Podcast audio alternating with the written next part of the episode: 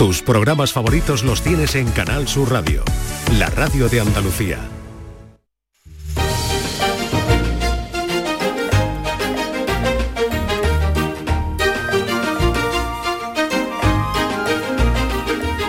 Días de Andalucía. Con Carmen Rodríguez Garzón. Canal Sur Radio.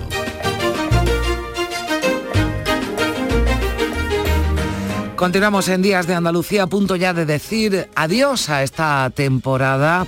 Algunos, eh, no todos, nos vamos a ir unos días de vacaciones, pero todavía nos queda por delante este fin de semana, este calurosísimo fin de semana en Días de Andalucía antes de que comience la programación de verano de Canal Sur Radio y Televisión que se presentaba, por cierto, este pasado viernes. Vamos a hablar de turismo y de vacaciones y de cómo nos vamos a mover este verano. Cerebros perdidos buscan cabezas vacías, letras callejeras buscan canciones normales, versos con sentido como se cruzan dos vías, frases zalameras que parecen especiales. Esta frase célebre busca una boca muda, ciegos que se ponen buscan casa con ventana, muñecos de pesebre, borrachos como Cuba, princesas que siempre se reconvierten en ranas. Qué mal repartido está el mundo desde el primer mes de enero porque este juego dura un segundo y gana el que marca primero. No queremos cambiar de rumbo con lo que en el subsuelo. Y si la cosa se tuerce, pues nos cogemos y nos vamos para el pueblo. Y si nos quedamos con las ganas, ponme el sello en la mano, que vuelvo mañana, vuelvo mañana temprano. Que cualquier día es fin de semana, igual que en verano. Hay mucho optimismo entre el sector turístico porque se prevén cifras récord este verano. Fíjense que una de cada cinco reservas de visitantes se hará en Andalucía, que espera recibir entre julio y agosto 11 millones y medio de visitantes, cifras que superan los registros históricos que también se van a repetir en las pernoctaciones, 20 millones 700 mil, 11 millones nacionales y 9 internacionales, previsiones que supondrán que los ingresos turísticos van a superar los 8.500 millones de euros. Un destino preferente es sin duda la Costa del Sol en Málaga, que junto a Cádiz va a registrar, según esas previsiones de la Junta de Andalucía, los mejores datos y por ello hemos quedado con Javier Hernández, que es el vicepresidente ejecutivo de la Asociación de Empresarios Hoteleros de la Costa del Sol. No tengo más bandera que una playa. El azul del cielo, la arena y el agua un erizo seco por escudo y por mástil esta vieja caña que surcó los mares del mundo y ahora Muchos optamos por la playa como medicina antiestrés, pero nuestras playas también pueden sufrir estrés por la presión turística. Hay un proyecto en marcha con drones que va a medir, que mide ya cómo afecta a las playas el turismo. Nos lo van a contar aquí en Días de Andalucía y también nos detendremos en un estudio que sitúa a nuestra comunidad como una de las preferidas de los españoles para mudarse.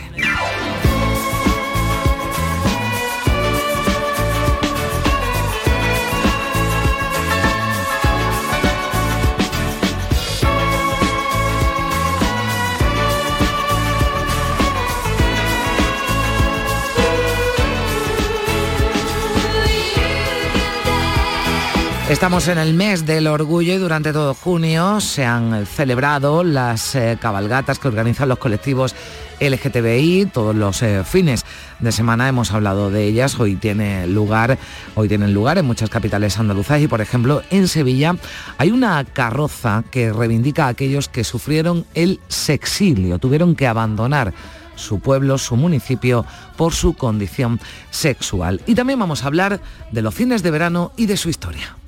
Fue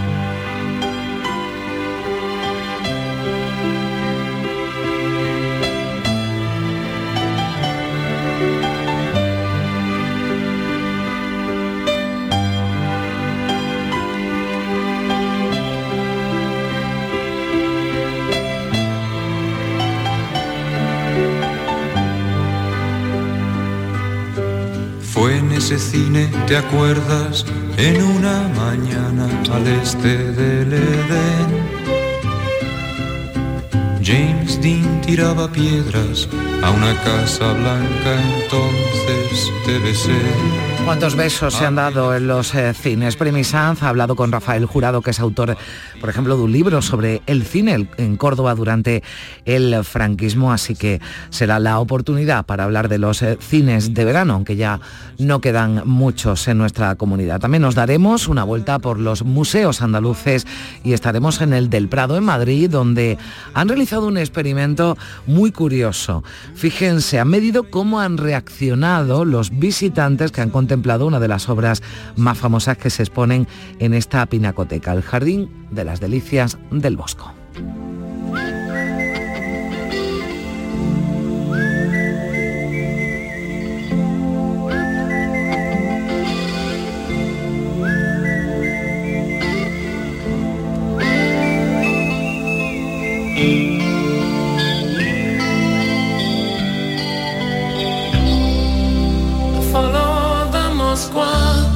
No faltará, como cada sábado, Cristina Consuegra, que hoy viene acompañada de Agustín Rivera, un periodista malagueño que ha recogido en un libro los testimonios de los últimos supervivientes de Hiroshima.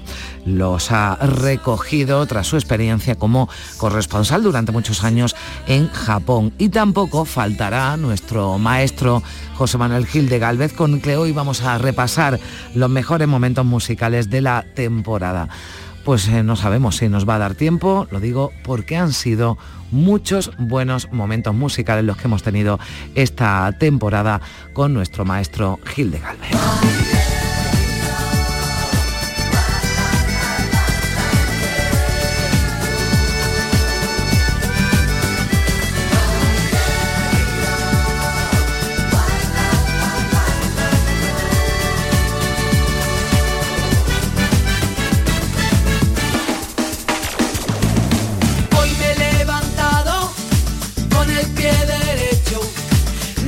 Sabemos si muchos de ustedes se han levantado con el pie derecho o pie izquierdo. Desde luego depende de dónde vivan porque ha sido una noche tórrida en muchos puntos de Andalucía y todavía nos dicen no ha llegado lo peor. Bueno, pues también hablaremos de ello. Ya saben que todo esto no es posible sin el trabajo de todo el equipo de Días de Andalucía, con María Primi Sánchez en la producción y en la parte técnica hoy en Sevilla, Juanjo González en Málaga, José Manuel Zapico. Ellos son Divinos de la Muerte.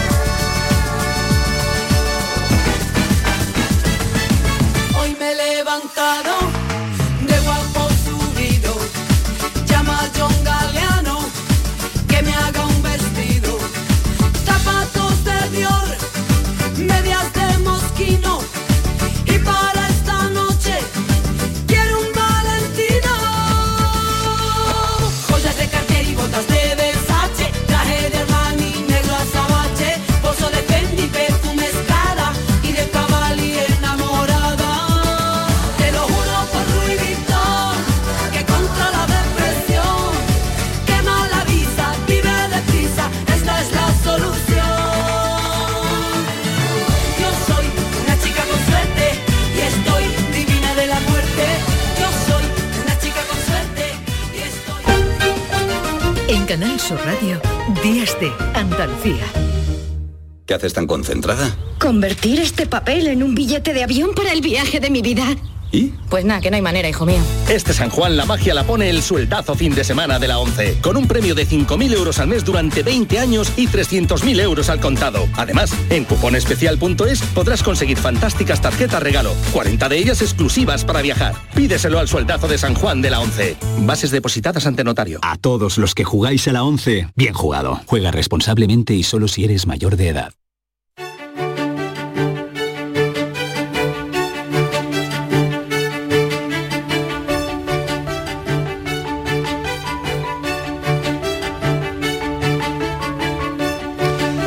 Mañana y 10 minutos, eh, lo hemos apuntado en nuestra portada, esas cifras, esas previsiones excepcionales que ofrecía este pasado viernes el consejero de Turismo Arturo Bernal, julio y agosto, la previsión 11 millones y medio de visitantes en Andalucía, con Málaga y con Cádiz con las eh, mejores cifras, hablamos de previsiones, así que vamos a saludar a esta hora a Javier Hernández, que es el vicepresidente ejecutivo de la Asociación de Empresarios Hoteleros de la Costa del Sol. Javier, ¿qué tal? Muy buenos días.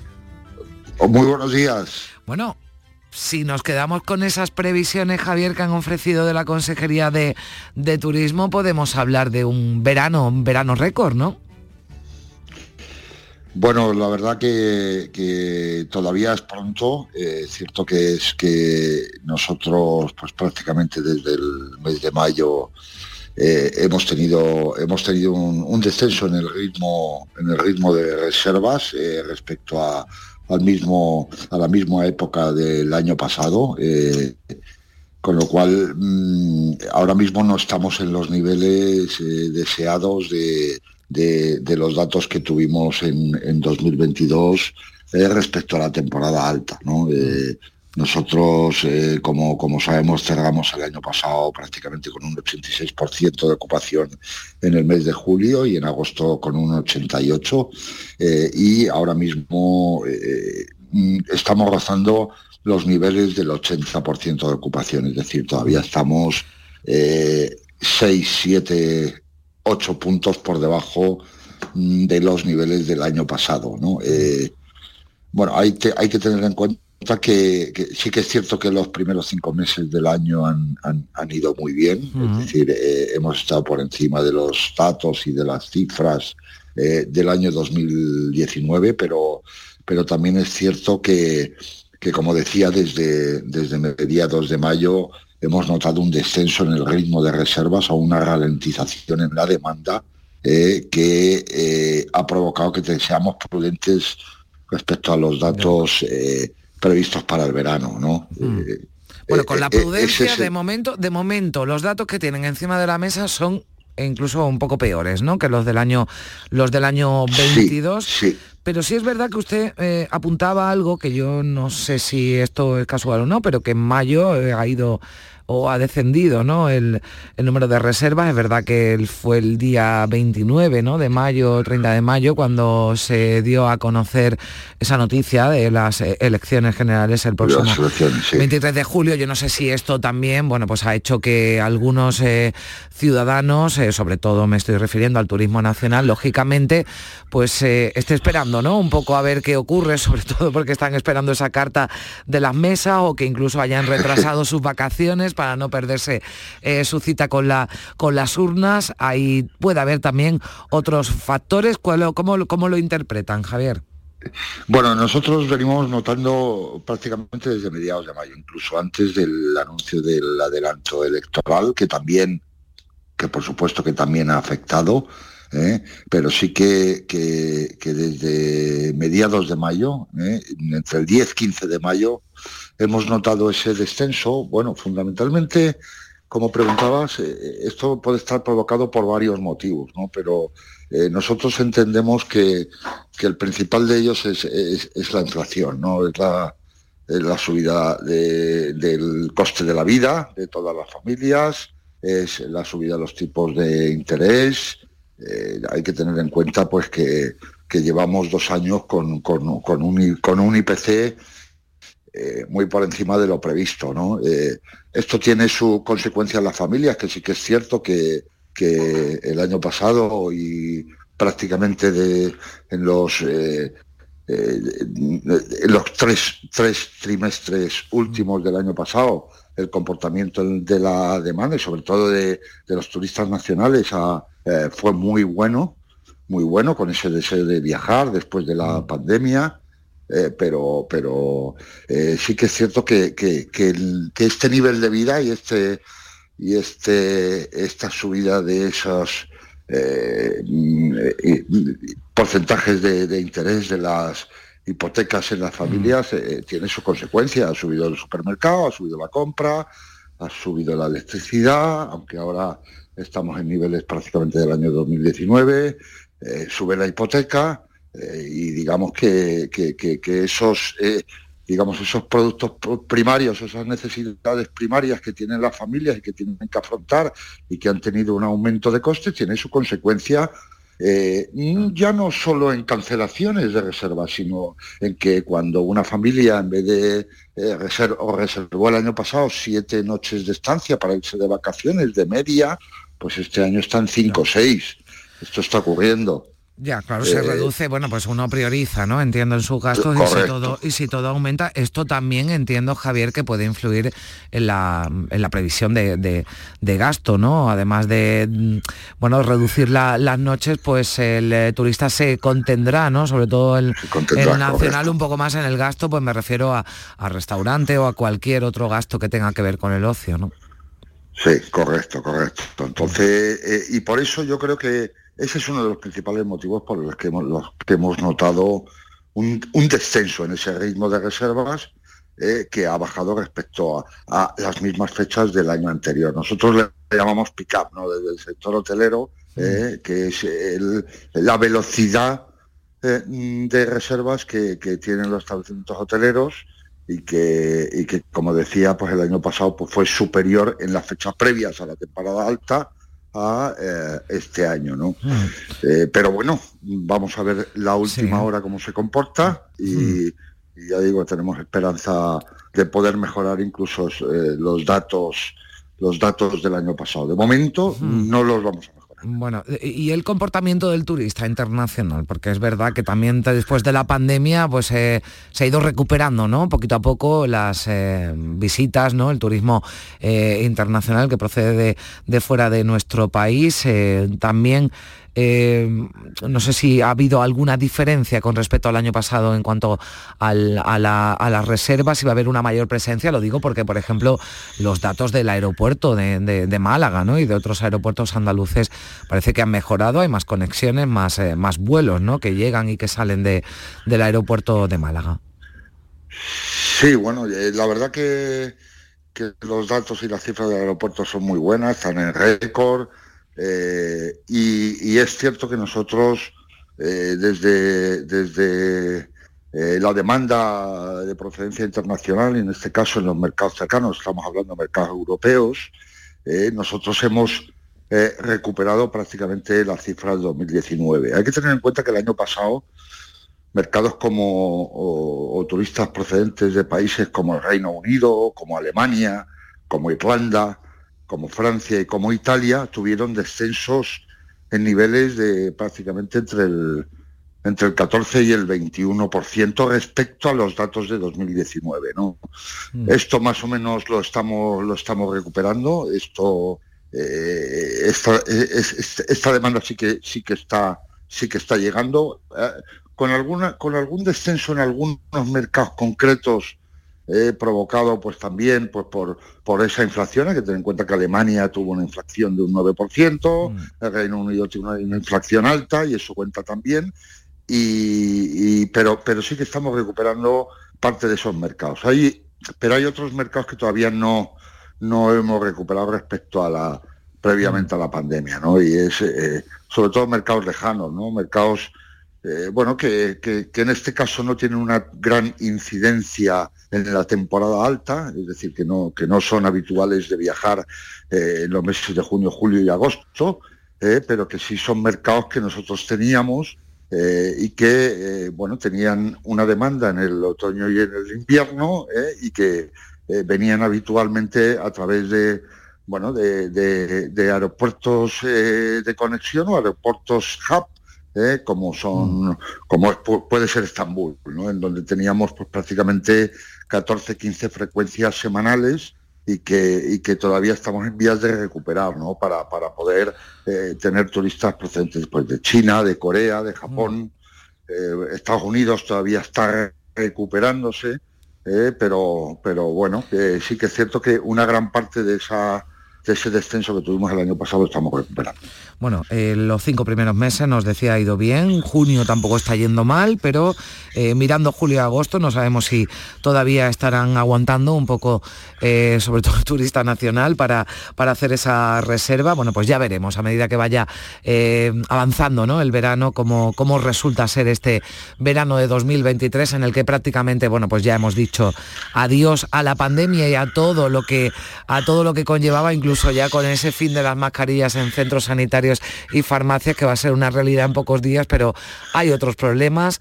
Eh, sobre todo económicos, que nos explicaba el vicepresidente ejecutivo de, AECO, de los hoteleros de la Costa del Sol, están afectando también a, este verano. Javier Hernández, muchísimas gracias por estar con nosotros y por acompañarnos. Un saludo, que tenga usted un buen día. Muchas gracias, un saludo, buenos días.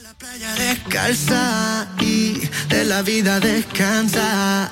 Ven que yo te invito a cervecita fría, una compañía, un traguito al día. Mi filosofía no me estreso, disfrutemos del proceso. Contigo siempre vacaciones, tequila por un montón de pa'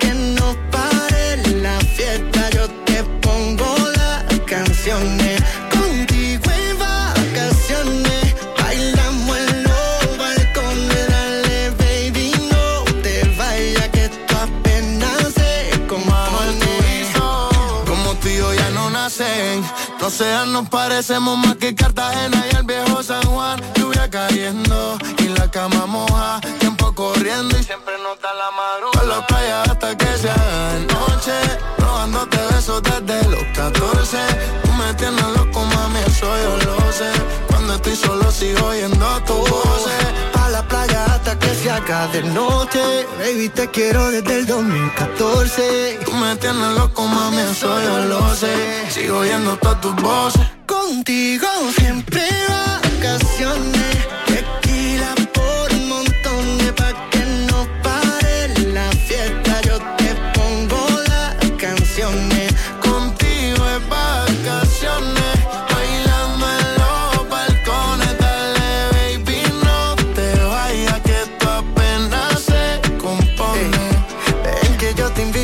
cervecita fría, buena compañía y un traguito al día. Tu boca es la mía, dame un beso, disfrutemos del proceso. Contigo siempre vacaciones,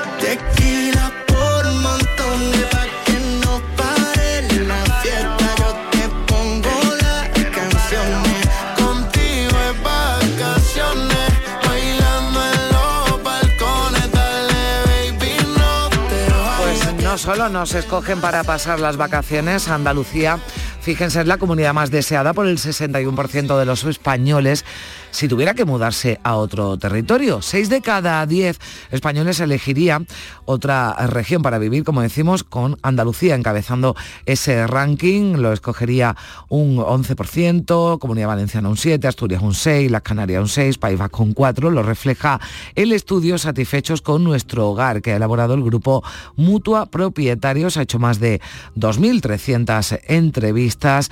Hay un 70% de los españoles que desearía seguir viviendo en España, pero un 30% estaría abierto a nuevos destinos. Son datos que vamos a comentar a esta hora con Pablo Fernández, delegado sur del grupo Mutua Propietarios. Pablo, ¿qué tal? Muy buenos días.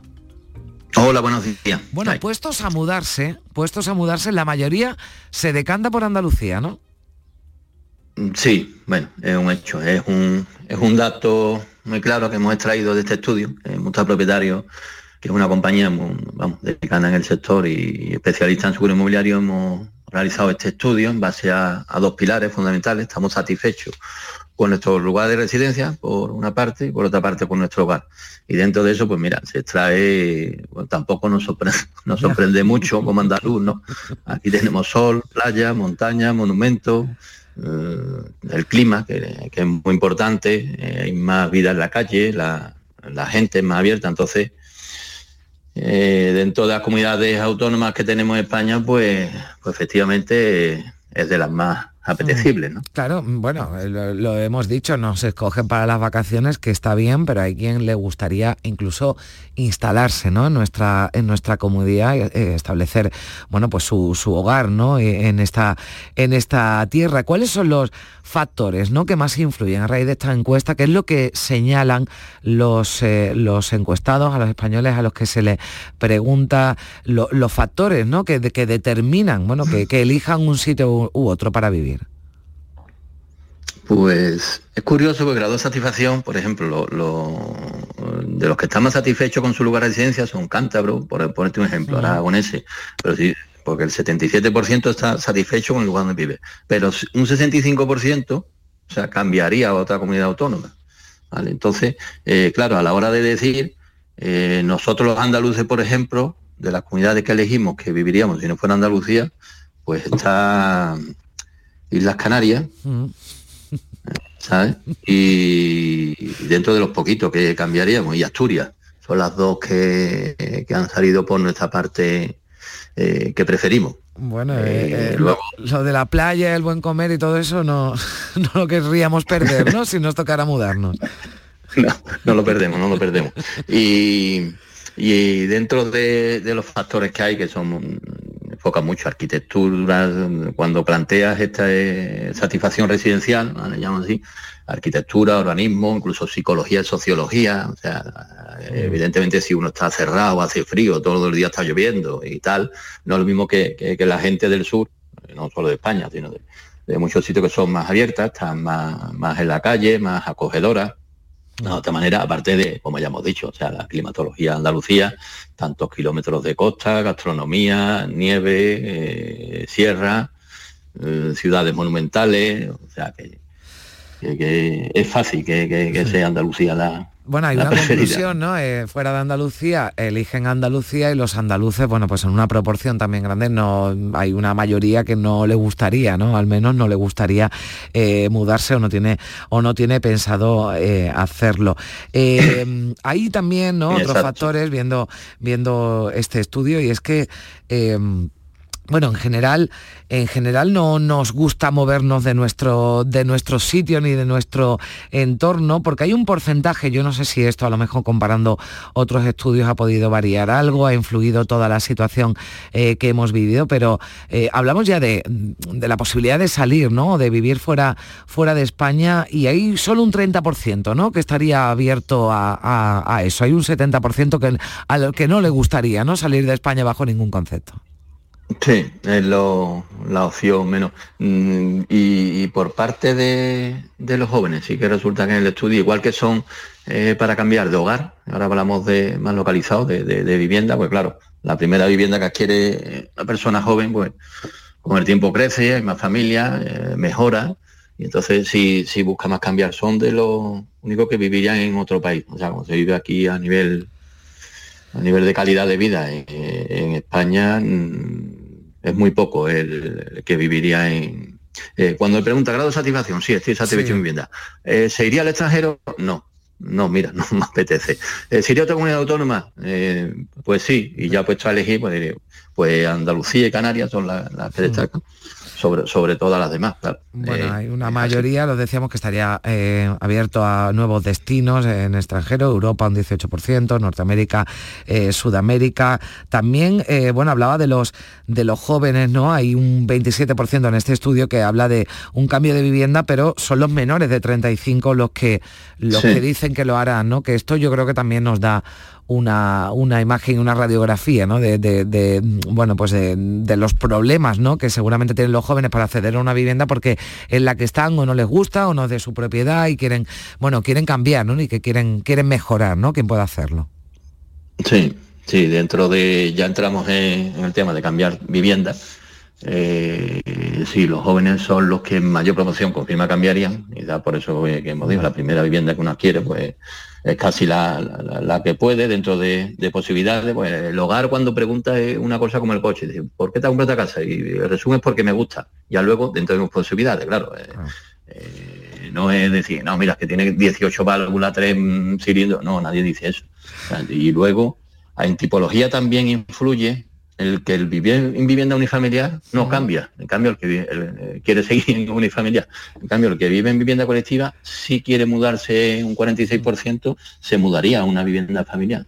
También eh, la atención. Bueno, y luego ya localidad. Ahí, ahí, tienen, ahí tenemos todavía, yo creo que algunos eh, coleos de la pandemia, ¿no? Donde, donde tuvimos que, que quedarnos en nuestras casas y, y, bueno, pues eso, el que, el que vivía en una casa o tenía una terraza amplia lo pasó mucho mejor que el que vivía en un, en un piso pequeño, ¿no? Y no, y no, y no podía salir. Yo no sé si, si esto también habrá influido. Bueno, muy interesante este estudio que han realizado desde el Grupo Mutua Propietarios. Pablo Fernández es el delegado aquí en el sur de España. Pablo, muchísimas gracias por, por estar con nosotros. Un saludo. A vosotros por permitirnos compartir la encuesta. gracias. Adiós.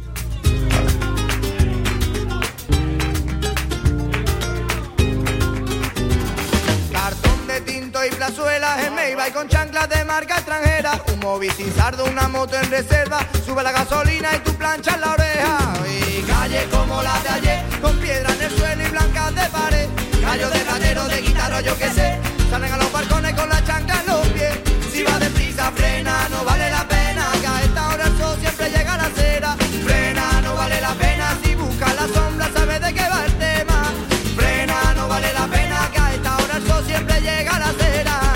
Frena, no vale la pena. Si busca la sombra, llegaba a mi tierra. Y que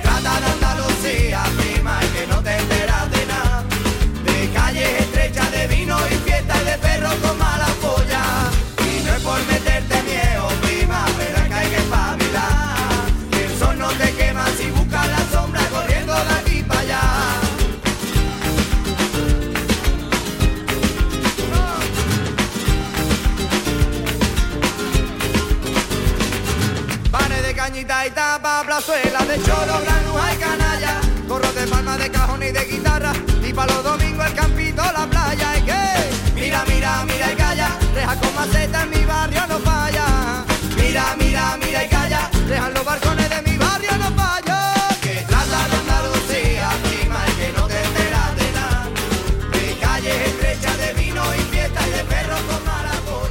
Disfruta del verano divirtiéndote. Duerme, observa, nada, viaja, lee, camina y sobre todo siente con una radio que te ofrece toda Andalucía. Hagas lo que hagas, vayas donde vayas. Tu verano en Canal Sur, la radio de Andalucía. Canal Sur Radio. Los guerrilleros, tapicería y colchonería en Utrera, a precios de fábrica. Colchón de matrimonio de 27 centímetros de grosor, lechos independientes, refuerzo en zona lumbar, cara de verano e invierno, valorado en 689 euros, ahora 299 euros. Sí, sí, has escuchado bien, 299 euros. Y por un euro más televisor LED de 32 pulgadas de regalo. Estamos en Utrera, carretera Carmona número 15 en Utrera, Sevilla. Entregas en 48 horas. Los frigoríficos del ahorro, los frigoríficos Nevir. Selección de frío congelador, motor inverter para bajo consumo, enfriamiento rápido, silenciosos. Sí, sí, frigoríficos Nevir. En blanco o inox, puertas reversibles. Ya lo hemos dicho, somos los frigoríficos del ahorro. Nevir, en las mejores tiendas. ¿Te apasiona el diseño gráfico o el diseño de moda? ESEA es la nueva Escuela Superior de Enseñanzas Artísticas de Osuna y te ofrece la oportunidad de formarte en diseño gráfico y diseño de moda. Titulaciones equivalentes a grados universitarios. Centro autorizado por la Junta de Andalucía y socio de la nueva Bauhaus Europea. ESEA.es. Escuela Superior de Enseñanzas Artísticas de Osuna. Diseña tu futuro. Cartuja Oposiciones. Consigue ser funcionario y soluciona tu futuro. Todas las especialidades de secundaria y magister, justicia, prisiones, auxiliar administrativo, grupos para el Estado y para la Junta de Andalucía, clases presenciales, a distancia de manera simultánea o en cualquier momento a través de nuestra plataforma. ¿Quieres ser funcionario? Juntos lo vamos a conseguir. Entra en cartujaoposiciones.com. Este fin de semana volvemos a disfrutar de la radio contigo en Gente de Andalucía, con todo lo que nos ofrece nuestra tierra y con su gente. Déjate seducir por todo lo que tenemos y síguenos. Gente de Andalucía, con Pepe de Rosa. Este fin de semana desde las 11 de la mañana en Canal Sur Radio. Más Andalucía, más Canal Sur Radio.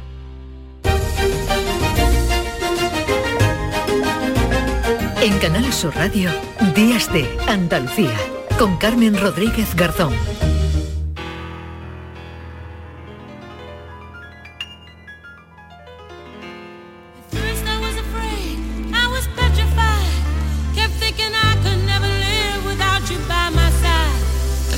9 y 35 minutos de la mañana, Andalucía ha iniciado una semana de actos en torno al Día Internacional del Orgullo que se conmemora el próximo 28 de junio. Marchas reivindicativas, eh, cabalgatas recorren este sábado las calles de muchas de nuestras ciudades. Este viernes ha tenido lugar un acto oficial en el Parlamento andaluz donde ya ondea la bandera arcoiris. Allí estuvo José Manuel de la Linde. Los diferentes colectivos LGTBI han entregado la enseña al presidente del Parlamento en el Salón de Protocolos. Jesús Aguirre les mandataba para que estuvieran vigilantes y que se respeten todas las garantías. Defensa ultranza de la diversidad y todos somos iguales ante la ley y eso es lo que tenemos que llevar a gala y nosotros ser garantes de que se hace y vosotros observantes de que lo hagamos. Se izaba la bandera entre aplausos ante la fachada principal donde va a ondear entre las de Andalucía, España y Europa hasta el día 28, en nombre del colectivo Manuel Rosado. Con un acto simbólico, la importancia que debe de seguir, la agenda LGTBI no debe de pararse y seguir reivindicando que se cumplan las dos leyes ya establecidas. Aguirre convocaba ya de este modo de cara al año que viene. El año que viene en el mismo sitio y a la misma hora.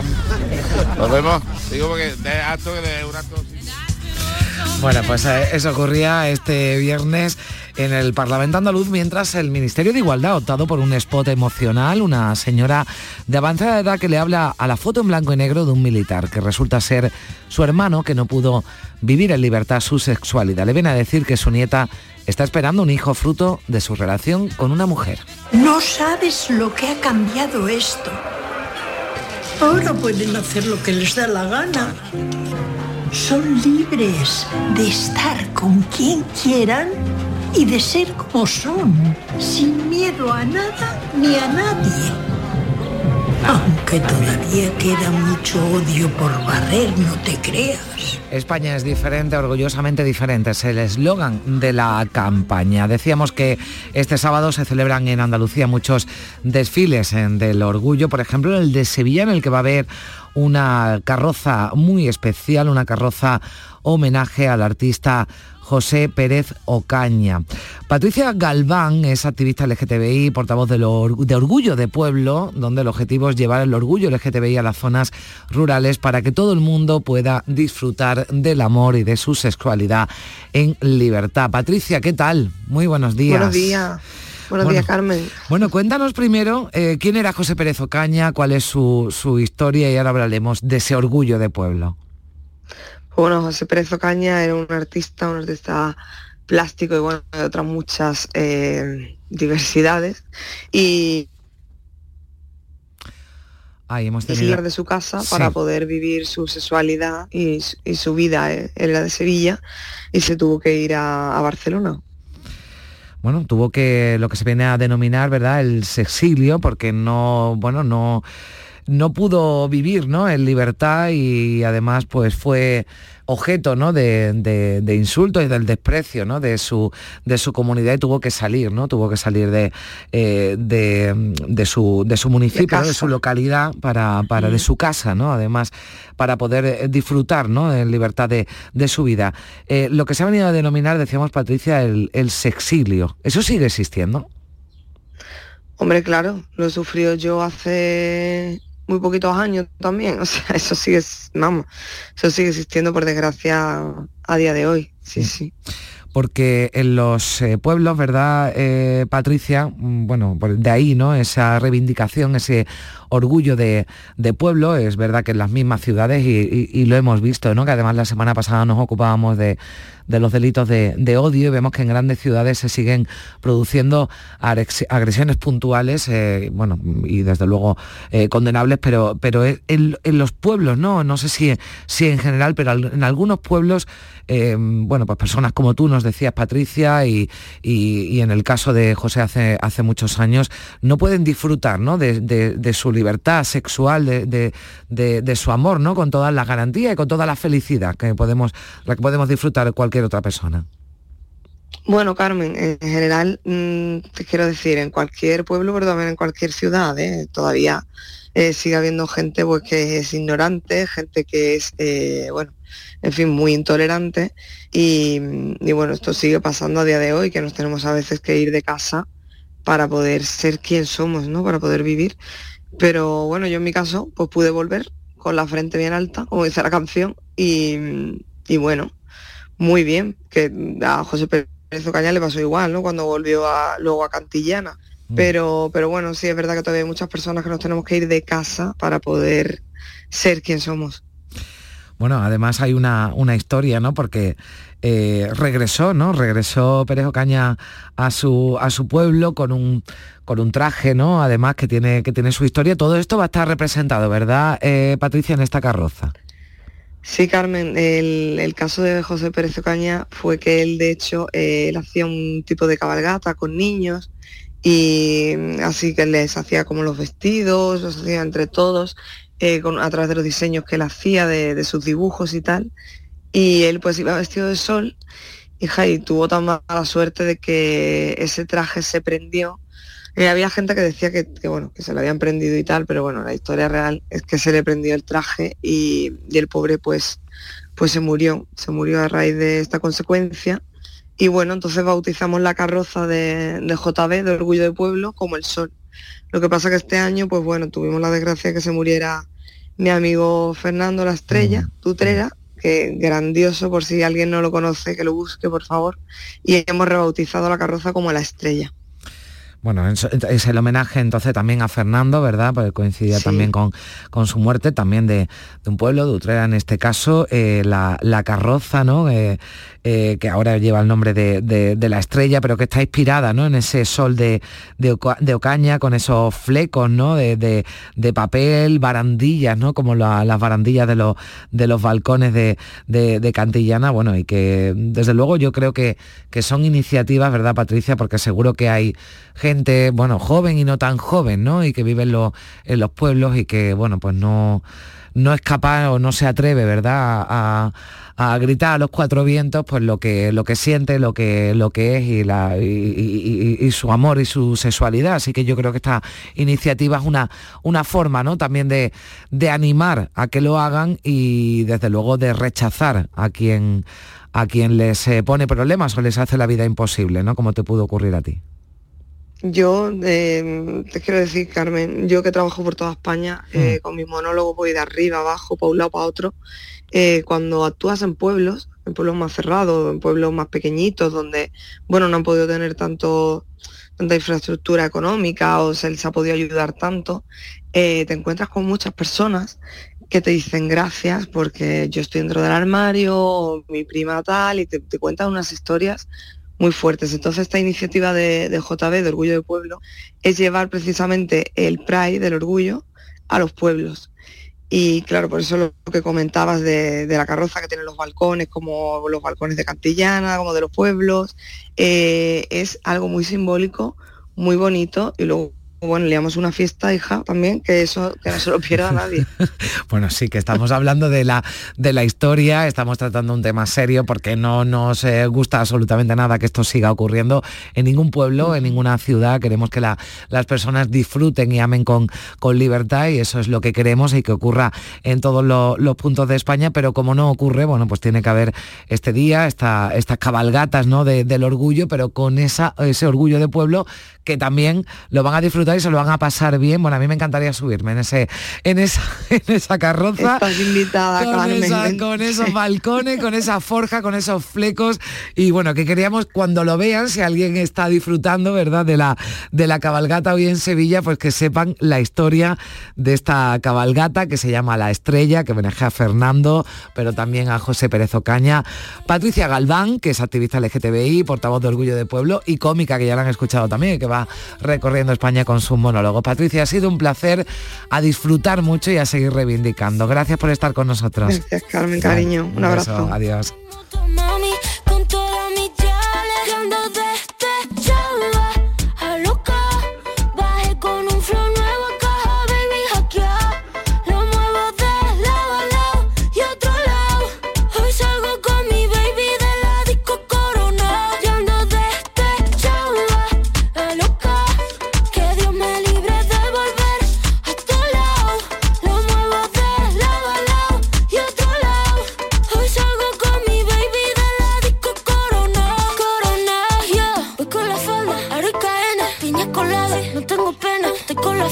Ella es la jefa, ella lo baila, ella me enseña. Hoy no trabaja, está morena. Fuck la fama, fuck la faena. La noche es larga, la noche está buena. Mambo violento, fin del problema. Mira que fácil te lo voy a decir. ABC, one, two, three. Mira que fácil te lo voy a decir. Que estamos tu mami, ya no está para ti. Mira que fácil te lo voy a decir.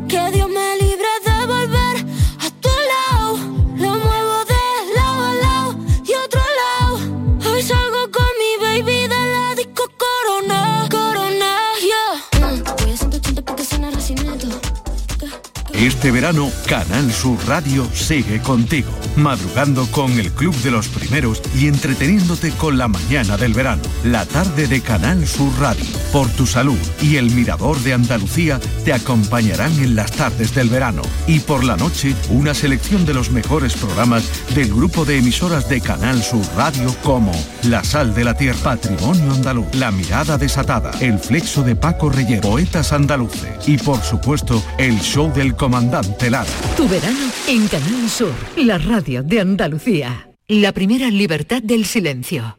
Música.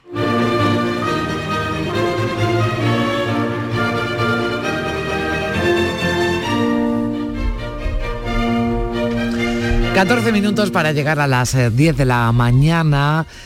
Bueno, a mí siempre me gusta, me encanta que llegue este momento para, para hablar con mi querido José Manuel Gil de Galvez. Hola, ¿qué tal, maestro? Buenos días. Buenos días, Carmen. Más alegría me da a mí.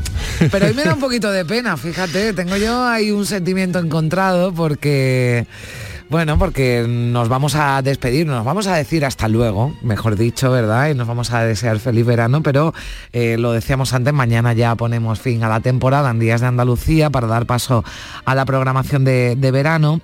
Y bueno, pues eh, que te voy a echar mucho de menos, que lo sepa, y me consta que muchísimos oyentes también. Bueno, yo, y yo a ti también, esto está claro. eh. La verdad es que los sábados se han convertido ya, bueno, yo llego aquí a Canal Sur y estoy como en mi casa. Me recibe Zapi con una taza de té, Primi dándome un abrazo, luego te escucho a ti, a María Chamorro en Sevilla. Esto es una maravilla, eh. vamos, una Pues sí, felicidad. no, somos una familia muy bien avenida además, ¿eh? o sea que nosotros nos queremos mucho, nos llevamos muy bien y por eso nos da pena cuando nos despedimos, porque cuando Pues uno sí. cuando uno está a gusto le da bueno, pues le- no le gusta irse de, lo- de los sitios, pero bueno, va a ser Hay que una- reca- va- vamos a usarlo para recargar las pilas. Claro Yo sí, este claro verano sí. mucha música es lo que voy a hacer y- Claro. y, y- y también eh, recoger ideas para contárselo al oyente. Yo voy a viene. escuchar mucha música, ¿sabes? Sí, sí, sí. Bueno, tienes que venir a algún concierto, ¿eh? Ya, ya- Sí. ya te iré diciendo. Vale, vale, ya me vas informando y en alguna de estas seguro en una escapadita. Bueno, hoy mm, como ha sido tan bueno todo lo que nos has contado, todo lo que ha pasado por aquí, ¿verdad? Pues hablábamos el otro día y decíamos, oye, ¿por qué no hacemos un resumencito, ¿verdad? De, de- Efectivamente. de lo mejor. Era complicado, ¿eh? Que yo decía al principio, esto va a ser complicado porque un Muy resumen de lo mejor le tengo que dar yo hora y media a Gil de Galvez. Pero bueno, tenemos 12 minutitos por delante Sí, hasta mira, va- va- 10. Venga, ¿qué estamos escuchando Vamos, ya? Sí. vamos a uña de caballo y antes y antes eh, voy a pedir eh, a quien no nombre, bueno, pues pe- perdón a vivos y a muertos que no nombre, ¿de acuerdo? Porque no da tiempo nombrar a todos. Bueno, mira, estamos escuchando a Ramón Garay. Vamos a ponerlo un poquito más fuerte. Venga.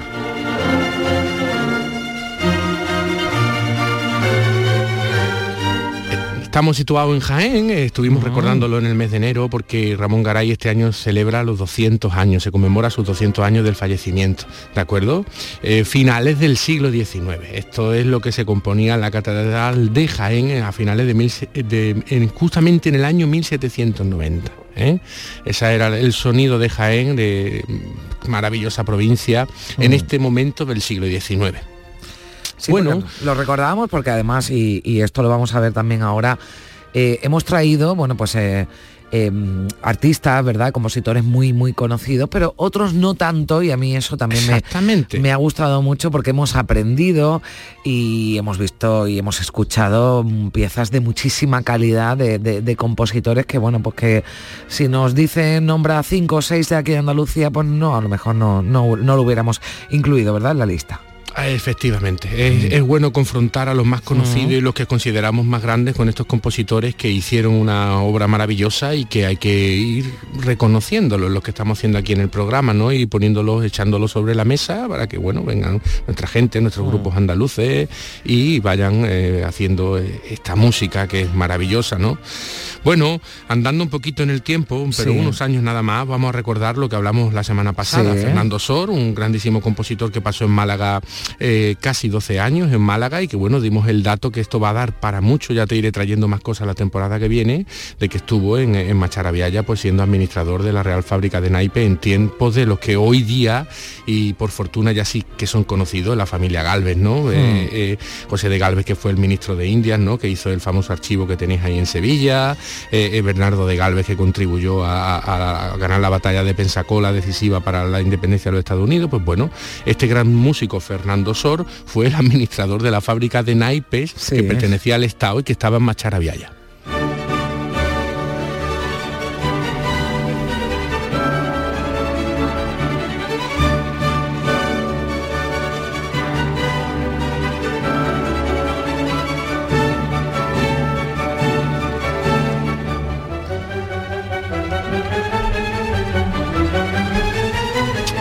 Gustó mucho, me gustó mucho la historia de Fernando Sor y, Eh, me, y me impactó sí. también su, su música, ¿no? Me- Es- es- sí. Mm. estamos, estamos hablando de un... El, el dato de lo de Macharabiaya es un dato Sí. importantísimo, porque Sor, Sor no es un cualquiera. Fíjate que Mm. Sor estuvo mucho tiempo también en Rusia y le puso música a los eventos más importantes de, de los zares, Mm. inauguró el Teatro Bolshoi y, y fíjate que lo conocía precisamente Glinka, que fue Mm. otro ruso, ¿de acuerdo? Del que estuvimos hablando por su vinculación con España unos años más tarde, ¿no? Si, si, Sor andaba por Rusia en la década de los 20 del siglo XIX, pues Glinka ya en 1846 llega a España y está dos años y nos relata su paso por España y concretamente por Andalucía, que estuvo mucho tiempo. Y le dedicamos dos capítulos a esto y, y fue Mm, también, pues acuérdate, una cosa maravillosa. Sí, Y- sí, sí. Fíjate cómo influencia española, ¿no? Que creo que además... Sí, es el primero, es el Sí. primero que se fue un, el ruso fue el, el primero que nos dio el camino a, a- a buscar en nuestras melodías populares Sí, sí, eh, sí. Pues las ideas musicales que luego vamos a ir desarrollando, ¿no? Míralo como decía, dice eh, Glinka, dice, Madrid hacía frío y durante todo el viaje hasta la misma Sierra Morena llovía. La parte más pintoresca de la sierra, conocida por el nombre de Despeñaperro, la pasamos por la noche. Una vez alcanzada la cima de la montaña Santa Elena, ya estábamos en Andalucía. A finales de noviembre allí hacía bastante fresco, la hierba estaba verde y los robles verdes durante todo el año nos hicieron olvidar que estábamos en invierno. Mientras bajábamos la Sierra Morena, el clima se hacía cada vez más suave y el paisaje más agradable. Fíjate qué bonito, ¿eh? Bueno, está te digo una cosa, para decir un ruso que hace frío en Madrid ya tendría que hacer frío cuando llegó Glinka.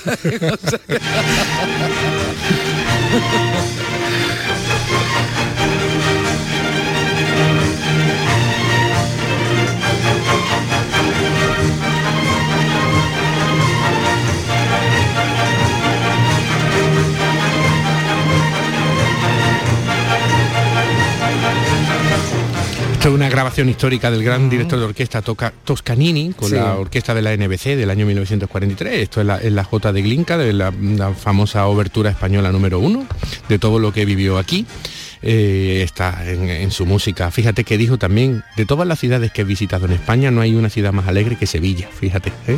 Bueno, pero eh, aquí le hizo la J aragonesa, que también le gustaba, le, le gustaba la, la música, esta J aragonesa, bueno, Sí. porque la creó un ruso que estuvo por aquí por España y que nos dio además, bueno, Sí. fue muy interesante, fueron muy interesantes esos Sí. programas, ¿no? Que le, que le dedicamos. Venga. Bueno, pues, pues Glinka andando llegó a- desde Sierra Morena, en, en Carromato, llegó hasta, hasta Granada, obviamente, allí pasó tiempo y de Granada he rescatado eh, una pieza de otro compositor también que trajimos aquí, un compositor eh, cántabro que compuso muchas obras españolas de finales del siglo XIX, que yo estoy muy vinculado a, a su casa natal en, en, en Casar de Periedo, en Cabezón de la Sal, en Cantabria, que se llama eh, Jesús de Monasterio. Es un, un compositor, uno de los violinistas más importantes que hemos tenido en España. Y te he querido traer, bueno, pues eh, su adiós a la Alhambra, tocado por Concierto Málaga y por mí mismo, que es una auténtica... Yo, yo digo de mí mismo que es una maravilla, no, te voy a decir, no, ¿no? bueno, bueno, si no lo dices tú, lo digo yo así.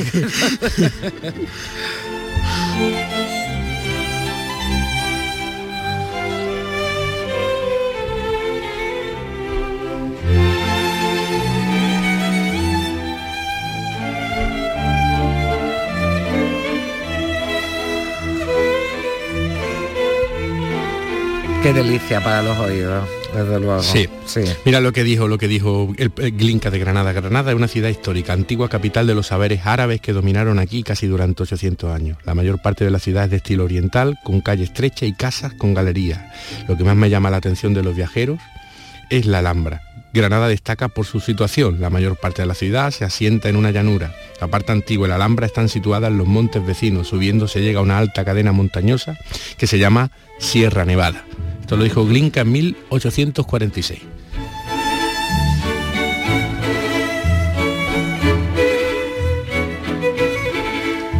Bueno, que me encanta, pero tenemos que seguir avanzando, Sí, ¿verdad? venga, Venga, vamos, que- vamos, que, eh, eh, que nos quedamos sin decirlo todo. Y en el mismo Granada eh, conmemoramos este año los 125 años del nacimiento de. Federico García Lorca, que no podía ser de otra manera.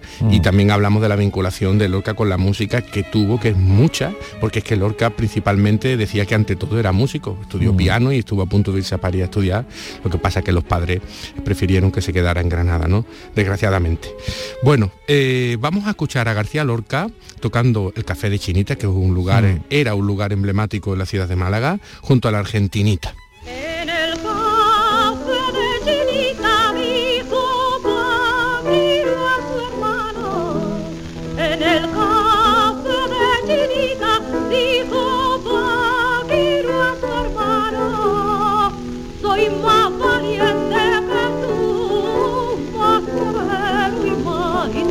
Más torero y más gitano. esto es el piano, sí el sonido de Lorca, pero lo hablábamos, ¿verdad? No teníamos, no tenemos eh, documento sonoro de Lorca, de la voz de Lorca, pero sí, pero se, di- eh, se dice que Bueno, mm, ahí- se oye una voz lejana en una de la grabación de esto que hizo con la Argentinita y se supone que es Lorca, pero es verdad que no tenemos no, tenemos su voz, ¿no? Bueno. Aún no la por ahí andará. Seguro que Sí, algún día alguien algún saldrá día, diciendo aquí tenemos a Lorca. Aquí tenemos a Lorca. Bueno, tuvimos Sí. también a, a Pedro la Virgen, ¿verdad? Sí, sí, sí. Falleció Pedro la Virgen Mm. con 92 años, eh, nuestro famosísimo tenor cordobés, eh, que pasó por los principales escenarios internacionales, esta Soper de Viena, Escala de Milán, el Covent Garden londinense, el San Carlos de Nápoles. Te he cogido un corte Mm. en, en el momento álgido de Turandot de Nessun Norman, donde está eh, cantando en el Teatro San Carlos de Nápoles.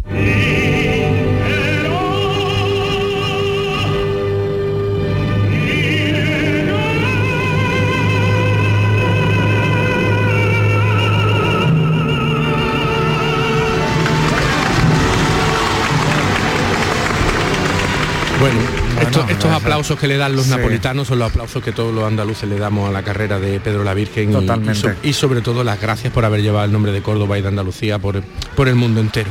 Bueno, hemos estado celebrando también los 50 años de- del fallecimiento de Pablo Picasso con seis capítulos que le dedicamos ni más ni menos. Lo que fue lo- Sí, la, la música alrededor de la vida de Picasso que dio para mucho, ¿eh? Pero qué paseo más bueno nos dimos por el mundo, bueno, por todos los sitios y por todos los lugares, ¿verdad? Que formaron parte de la vida de Picasso y de la relación y, y de cómo influyó a su obra y cómo influyó la música. La verdad que, que fue Sí. muy, muy bonito ese paseo que nos dimos. Sí. Sí. mira, yo te he destacado y nos vamos a París en su etapa cubista. eh, sabes que mm, Picasso inventó el collage y en el otoño de 1912 hizo una serie de cuadros que tenían mucha relación con la música, donde cogía partituras reales editadas y la ponía en el mismo cuadro, ¿no? En cuadro, violín y partitura del año 1912, que, bueno, eh, así suena el cuadro de Picasso.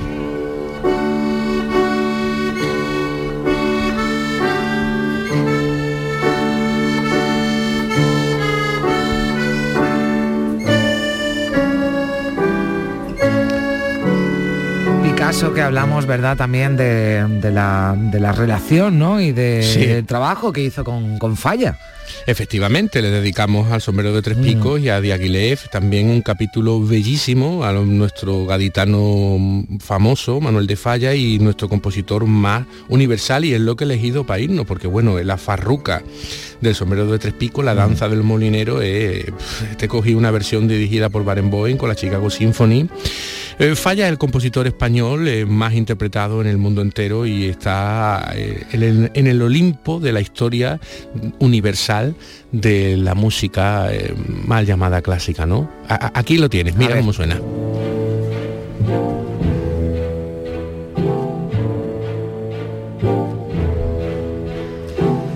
Pues sirva esto, sirva esto, eh, José Manuel, para, sí. para despedirnos, eh, mandarte Sí. un abrazo enorme, desearte que sigas cosechando éxitos musicales y por supuesto también personales porque te deseo lo mejor. Un beso Igual, fuerte, igual de a fuerte. ti. Carmen, Gracias. venga, hasta septiembre.